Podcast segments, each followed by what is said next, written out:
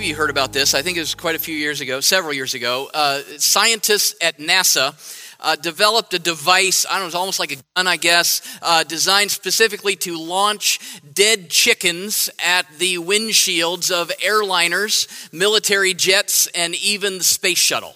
Now, I'd like to be on that uh, and that team developing that, but but basically they were they were uh, uh, shooting these uh, these dead chickens maximum velocity uh, in order to simulate the frequent incidents of uh, collisions with birds in the air and to test the strength of the windshield and, and the reaction of the crew and and, and how to do how to deal with all of that and develop this device to be able to do that it seems that uh, uh, British engineers heard about this device and wanted to test the windshields of their high speed trains because they also uh, uh were, were uh, you know, bird strikes were common uh, with, their, with their trains as well. And so they made arrangements, and the, the, the, the British borrowed the device. But it seems when they launched their first chicken, the engineers were, were shocked and appalled as it crashed right through the windshield their shatterproof windshield. But it didn't just stop there, it kept going. It broke through the console of that uh, train. It snapped the engineer's backrest in two, and it embedded itself in the back wall of the cabin. And the British uh, uh, train officials obviously were horrified. They contacted NASA immediately and uh, told them all about the results of their experiment. They gave them all the specs of their windshield. They're trying to find out what do we do? Obviously we're uh, this is this is awful. What do we do? Nasa responded back with just one sentence really just three words. Thaw the chicken. Thaw the chicken Sometimes, I guess it does take a rocket scientist, right, to be able to uh, uh, do the do the wise thing. I, it's it's kind of tough, I think, at times uh, to uh, to navigate wisely through life, to make good decisions, to have good outcomes. Sometimes we we don't think through all the scenarios. We don't have the foresight to know what's best. We'd we'd like to be wise. Sometimes wisdom eludes us, right? And so today we're continuing this, this series we started a, a couple of weeks ago based on uh, some of the writings of an ancient priest and scribe named Ezra.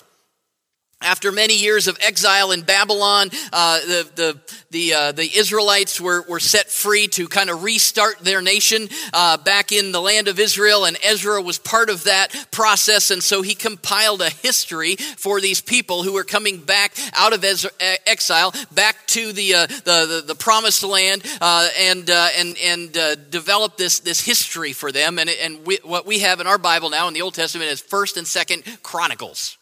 Um, in this history, Ezra's teaching many lessons on how to start over again by in, in how he crafted his telling of the uh, of the history of his people, uh, how to kind of restart, to to revive their lives, to, to be stronger than than ever, and and many of those principles are true for us today as well.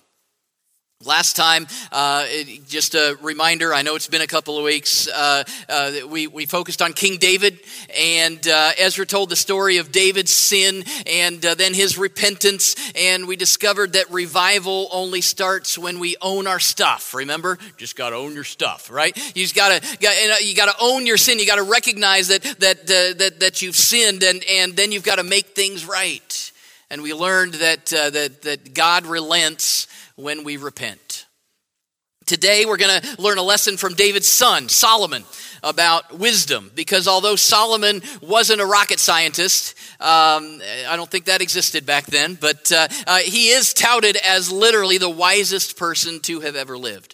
And you might remember hearing about Solomon. We talked a little bit about him last summer as we uh, walked through the book of Proverbs, and and uh, and and uh, he wrote most of those proverbs in in uh, in in what we have as the book of Proverbs. But just to refresh your memories, here's here's how Scripture describes Solomon. 1 Kings chapter 4, uh, beginning in verse 29. It says, God gave Solomon wisdom, very great insight, and understanding as vast as the sand on the seashore.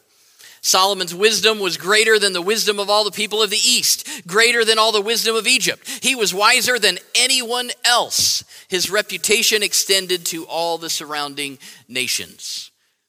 Now, you may also know that, especially later in his life, Solomon didn't always follow the wisdom that he knew and he made some pretty big blunders. But but Ezra uh, wrote in uh, in in First and Second Chronicles, he's writing to encourage the people, and so he's emphasizing what Solomon did right, especially uh, how how well he started, and uh, and and that helped those Israelites returning from exile, and and I think it helps us today to see what's important in order for us to experience revival and renewal. Uh, maybe these uh, this this year of a pandemic has kind of uh, sucked the life out of you. I don't know, or maybe there's a whole lot of other reasons uh, that uh, that that that you and I need to experience revival. I think we always need to be be growing in and allowing God to revive or energize us in our faith. And so I think the some of these principles from Solomon's life can can teach us. Solomon was David's son, not the firstborn son. Uh, would have been customary for the firstborn son to become the next king, but uh, we don't have time to get into all the, the family dynamics of David's uh, uh David's family. But uh, but but Solomon became king. Most scholars agree that that uh, he was around 20 years old when he took the throne.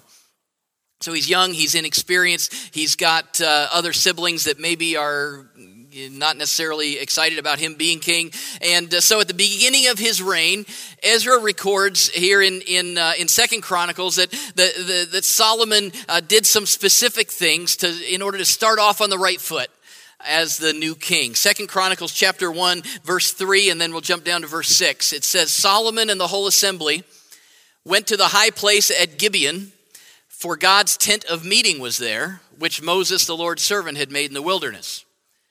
Solomon went up to the bronze altar before the Lord in the tent of meeting and offered a thousand burnt offerings on it. Solomon knew that being king was, was something far beyond him. He couldn't do this on his own. He found himself responsible for, for two million people who needed uh, leadership, care, and protection. It was, a, it was the biggest assignment of his young life, and so he made the biggest sacrifice that he could imagine. He went to Israel's holiest place, a, a, mountain not far from his home, to the tabernacle that had been with Moses and the people in the wilderness. And, and he went to this holy place and he took a thousand sheep, goats, and cattle and he built a fire on the altar. And one after another, those 1,000 animals were slaughtered and hoisted onto the altar. And one after the other, their ashes rose up to God. In the Old Testament, uh, we're not too familiar with, with all the, uh, the, the, sacrifices these days, but in the Old Testament, there were several types of offerings. And uh, one of them was called a fellowship offering. This is the one that, that I probably would have gotten a little excited about, I think, because with a fellowship offering, you roast a part of the animal to the Lord, and then you roast a part of it for yourself. And uh, when your portion is cooked just the way you like it, you know, a, little medium rare or a medium well or a, a, good solid meat, wherever you're at in, in that, you, you roast it just like you like it. Then in the fellowship offering, you would sit down and you would consume that or eat it in fellowship with God. And it was this uh, entering into fellowship. It's like a meal between two friends, a fellowship offering. That's not what Solomon did. It says Solomon uh, uh, did a burnt offering, uh, and a, a, burnt offering was completely different. Uh, uh, with a burnt offering, you didn't get to eat anything. Uh, you, you burned it all up. God got it all. The offering was totally consumed, symbolizing you're giving everything to God. It's not about you and what you want or what you like or whether it's medium rare or what. It's, it's all about God. Solomon's offering was a burnt offering. So, in making those sacrifices, Solomon is starting off his career as king by saying to God, All I have is yours, all I am is yours. A thousand times over and over as he's sacrificing and worshiping. All I am is yours. All I have, I don't know how long it would take to sacrifice 1,000 animals. A long time. All I have is yours. All I am is yours. God, all I have is yours. All I am is yours. Over and over and over and over, a thousand times.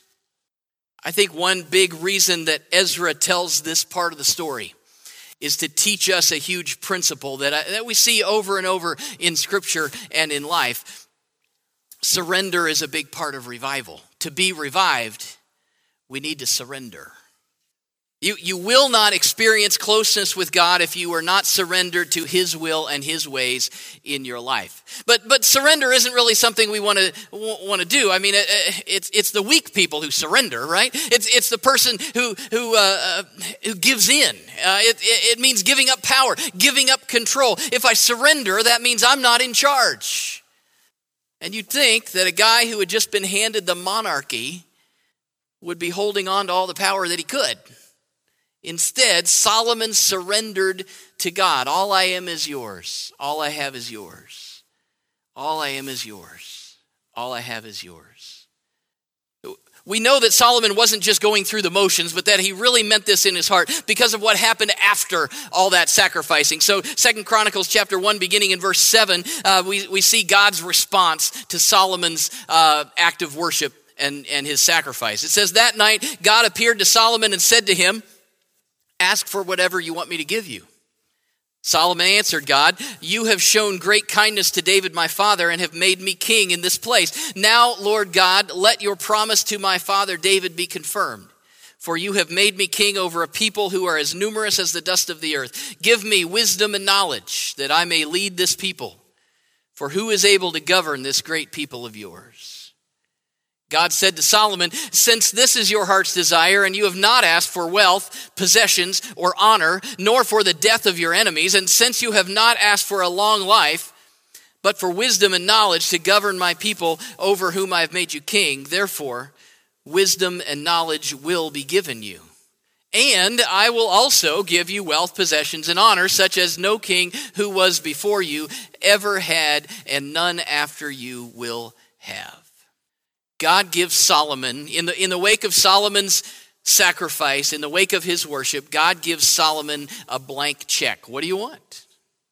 And it seems that Solomon was already on the path toward wisdom because of his response, right? Eh, eh, he asked simply for more wisdom, wisdom to govern well. You've given me this kingship and I'm not sure what to do with it. I need help. And, and so God grants that request and then he throws in all the wealth and honor stuff too, right? God honors surrender. It's, it's the wisest way to live, surrendered to God. On the, on the day of Solomon's sacrifice, he was, he was starting his life over. Uh, once he was a prince, now he's a king. Uh, princes can play, but kings have to lead.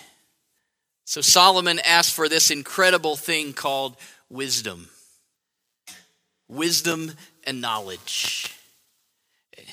Wisdom is, is key. Now, I, maybe you know the difference between wisdom and not. Knowledge is knowing facts and figures and principles. Wisdom is knowing what to do with those facts and figures and principles. Knowledge is about information. Wisdom is about application. Uh, uh maybe this is a, maybe this helps explain it. Knowledge is knowing how to pick your nose. Wisdom is knowing when. Right. Uh, that maybe maybe fleshes it out there for you. Wisdom is, is it's important. It's an important thing for, for anybody, especially for followers of God. Solomon wanted to be able to discern God's will as he ruled over the kingdom that he'd been given because God's kingdom and God's wisdom is so far beyond our own understanding. Uh, Isaiah 55 describe, describes it this way your th- uh, My thoughts are not your thoughts, neither are your ways my ways, declares the Lord. As the heavens are higher than the earth, so are my ways higher than your ways, and my thoughts than your thoughts. If we follow human wisdom, we'll get human results. If we follow God's wisdom, we get divine results. And Solomon got results. We, we can't read it all this morning for the next several chapters, at the end of this one, and then, then for the next several. You'll, you'll see uh, God's blessing on Solomon's life all over the place. Uh, for instance, right here in, in, in verse 14, uh, a few verses down, Ezra says that, that Solomon accumulated 1,400 chariots and 12,000 horsemen, and he stationed them in the chariot cities uh, with, the, with the king in, and with the king in Jerusalem. Uh, those numbers don't mean much to you. You probably don't have any experience about to know whether 1,400 is a lot of chariots or not.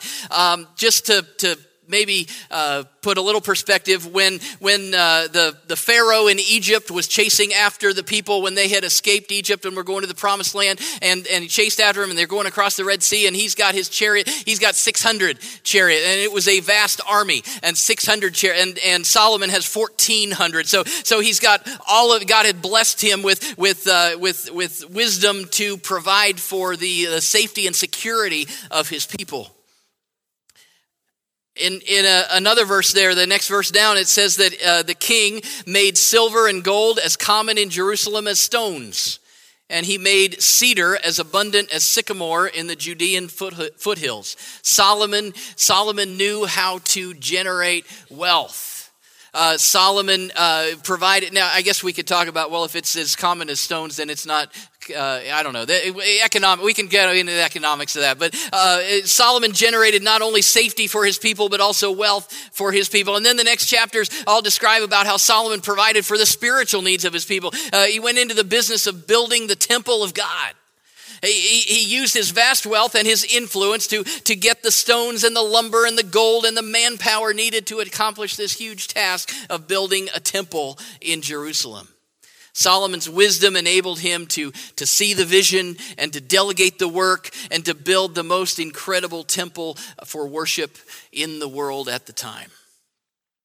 I, I think in going into all the detail of all that, and again, we can't read it all through all those chapters today, but, but I think Ezra was, was simply making the point that wisdom is a great gift.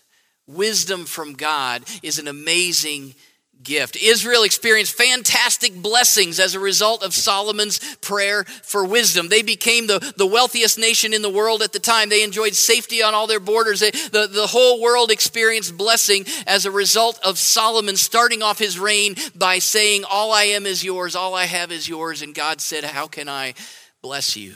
And he asked for wisdom.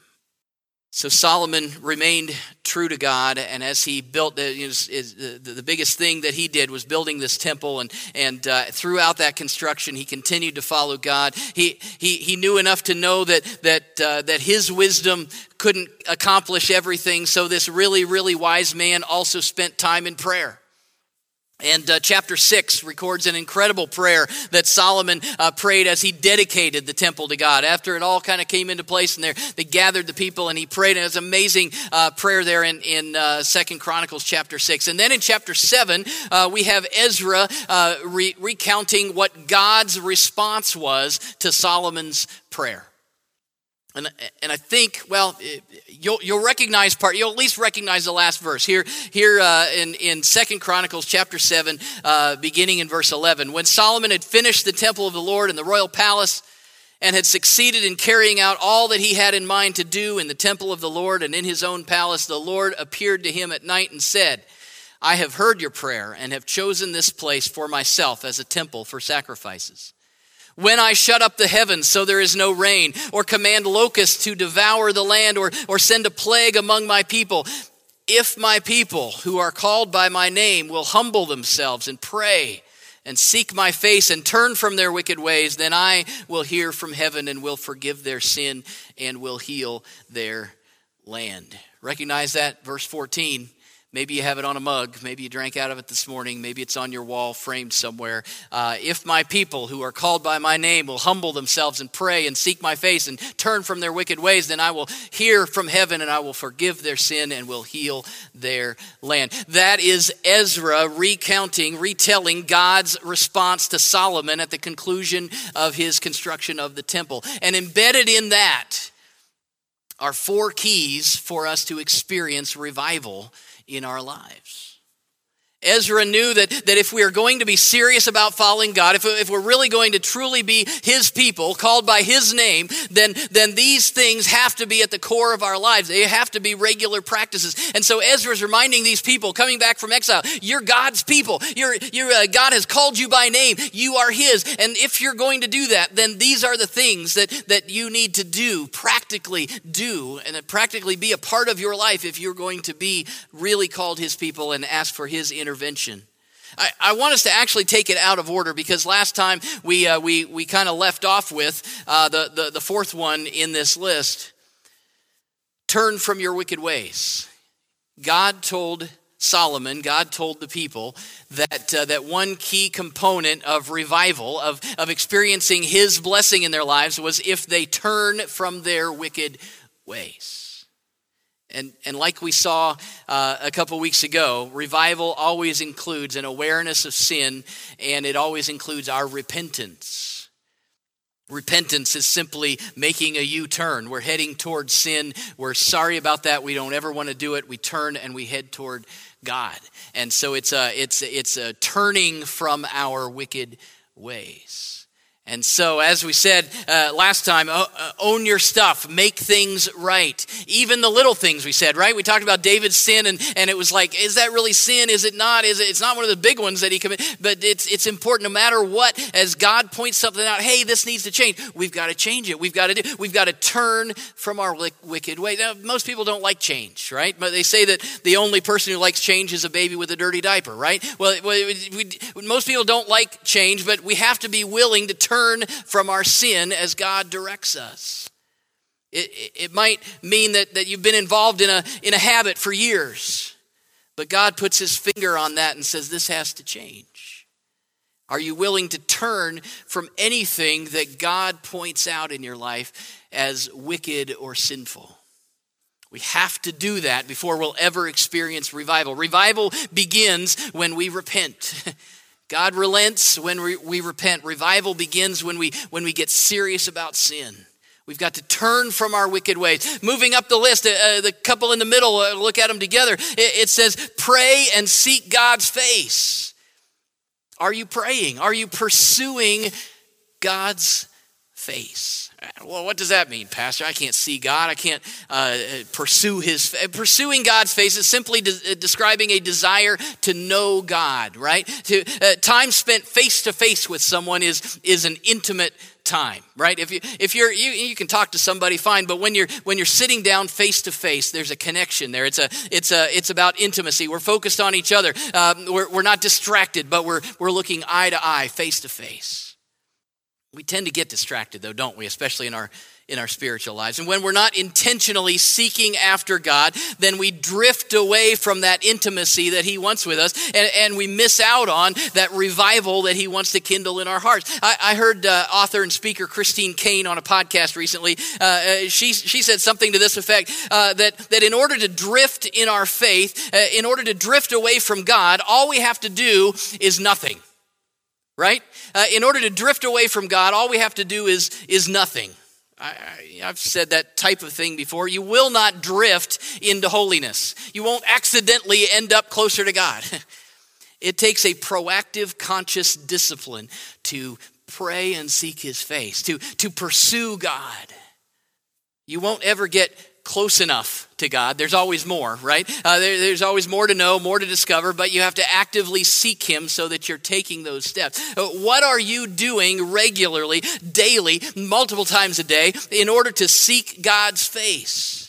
Uh, in order to develop your relationship, maybe that's a better way to say it, in order to develop your relationship what are you doing uh, practically every day multiple times a day? What is a regular part of your life that you are seeking after god and to develop a close relationship with him? It's more than just saying a quick prayer before supper. It's more than just a, a hail mary when you're in a jam it's more than just bringing your wish list to Him and saying, God, I want this and do this for me. Uh, it's doing whatever it takes to know God intimately, maintaining a relationship, spending time and effort seeking Him, pursuing Him. Uh, gathering for worship like this is, is, is one way that we seek God's face, right? Uh, stepping into a Bible study on your own or with a group, uh, spending time a, on Sunday morning or, or uh, uh some other time gathering with God's people. We're, we're seeking, we're not just uh, spending time for those relationships, although that's important, but we're also seeking God's face. We're spending time in His Word and we're reading and we're studying and we're, we're, we're, we're diving into what He might want. We're, it's, it's a discipline and, and we spend time in prayer and we cry out to God and we let Him know what's on our heart and what's, what's on our mind and, and, and allow His grace to interact with us. Pray and seek His face. I think all of this starts with, and it's not a mistake that, that, that God said the first thing here was to humble yourself. And that's That's, uh, that's if my people who are called by my name would humble themselves and pray and seek his face and turn from your wicked ways, then he'll hear. It starts with humility. I, I think that's where Solomon started all of this. Uh, we saw in, in chapter one all I am is yours, all I have is yours. It's not about me, it's all about you. All I am is yours, all I have is yours. It's, it's humility. And, and humility is such a key to wisdom. It means that I'm willing to listen to someone else. That it's not just about me and what I think is right, but, but it's about humility in, in submitting to the lordship of God. Wisdom starts when I get rid of the pride and arrogance and submit to God's kingship. I mean, Solomon was king, right? He was king of everybody, and he still recognized there was a king above him. And he submitted to God's lordship, God's kingship. He is God and you are not. So humble yourself. Uh, I think it's important to note that God says humble yourself because at some point we're going to be we're going to experience humility. I, if we do it ourselves, we humble ourselves. If if we allow somebody else to do it, it's called humiliation, right? Uh, I'd much rather humble myself than be humiliated. Uh, so so God is is is actually graciously saying humble yourself because at some point you're going to be humiliated if you don't. Uh, living in humility is so much wiser. It's a wiser way to live. Humble yourself. Thomas à Kempis said so many years ago the more humble a man is in himself, the more obedient toward God, the wiser will he be in all things, and the more shall his soul be at peace. I've, I've read somewhere, I think it was Andrew Murray, uh, said, Pride must die in us, or else nothing of heaven can live in us. Pride must die in us, or nothing of heaven can live in us. Eh, last time, a couple weeks ago, we said we have to own our sin. We have to repent. We need to make things right in order to experience God's revival in our hearts. But even before that, humility has to do its work in us so that we're even willing to repent, right? And in telling this story as he did, Ezra was, was talking about the importance of wisdom, but maybe even more the importance of surrender. You don't know all the answers, but you know a God who does. And, and whether you understand it all or not, living a revived life with God means that, that I'm not demanding my rights or, or acting like I know it all, but I'm living submitted to the wisdom of God, asking Him for direction at every turn. It's a submission that leads to wisdom. Several times in Scripture, it says the fear of the Lord is the beginning of wisdom. Uh, humility is a big, big part of that, that I'm submitting to God's leadership. And then as I follow Him, that's the wisest way to live. I guess as we as we bring all this together and all these chapters in the first uh, however many seven chapters of, of Second Chronicles, uh, and we look at Solomon's life and, and we think about Solomon as this wise wise person, uh, and, and and he was for for a while anyway. He was a he was a wise and had all the wisdom and the wisest person who ever all those things. But it was grounded in the, the secret to it all was in his submission to the lordship, the kingship of God. All I have is yours. All I am is yours. All I have is yours. All I ha- am is yours. In, in, in what areas of your life do you have some surrendering to do? Are there, are there things that you're holding on to? Are there, are there uh, habits or, or situations or relationships or, or certain things where you're saying, God, you can have all this stuff, but yeah, not, not that? Or have you submitted completely? Have you humbled yourself? Are you praying, talking to Jesus, seeking his face? Have you turned from those wicked ways? That is when God hears and he intervenes and he makes all the difference. And it starts with that, that, that sacrifice in our lives. All I am is yours. All I have is yours. A thousand times if you need to. All I am is yours. All I have is yours. Surrender to the Lordship of God. Father God, we submit ourselves to you today. We, we acknowledge that there, there are uh, no doubt places in our lives when we've, uh, we've maybe not humbled ourselves, or we've, we're pretty sure we've got the answers and we've got things straight, and, and maybe we're holding on to some things that you would put in the wicked category.